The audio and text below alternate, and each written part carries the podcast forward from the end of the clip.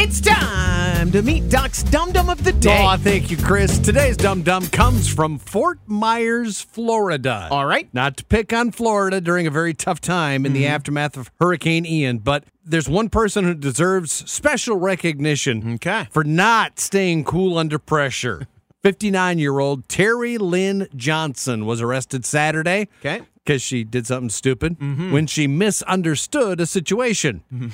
you could say Terry overreacted a tad when she pulled a gun on two people waiting in line for gas. Uh-huh. Why? Why would Terry do that? Yeah. Well, she thought the two women in another car were trying to cut in front of her. So Mm-hmm. she pulled a gun Oh. and pointed it at them. Sure. Again, this happened in Fort Myers, which took a direct hit from Ian last week. So obviously, people are on edge.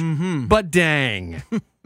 As it turns out, the two women were not cutting in line. They were just trying to turn around along with several other cars. Sure. Terry was threatening to shoot them for making a U turn. Yikes. Cops arrested Terry for aggravated assault with a deadly weapon and posted her mugshot on Facebook with a warning saying they will not stand for this behavior, especially during a crisis. Right. Can we just keep things simple and say if you do something really stupid and irresponsible with a gun, you don't get to have a gun? Look, I understand self defense and stand your ground, but I don't think budging counts as a firearm necessary offense. Really, you're going to shoot someone for cutsies? Terry Lynn Johnson. You've got a great name for a country music song, and now you've even got a story to go with it. Shootout at the Exxon.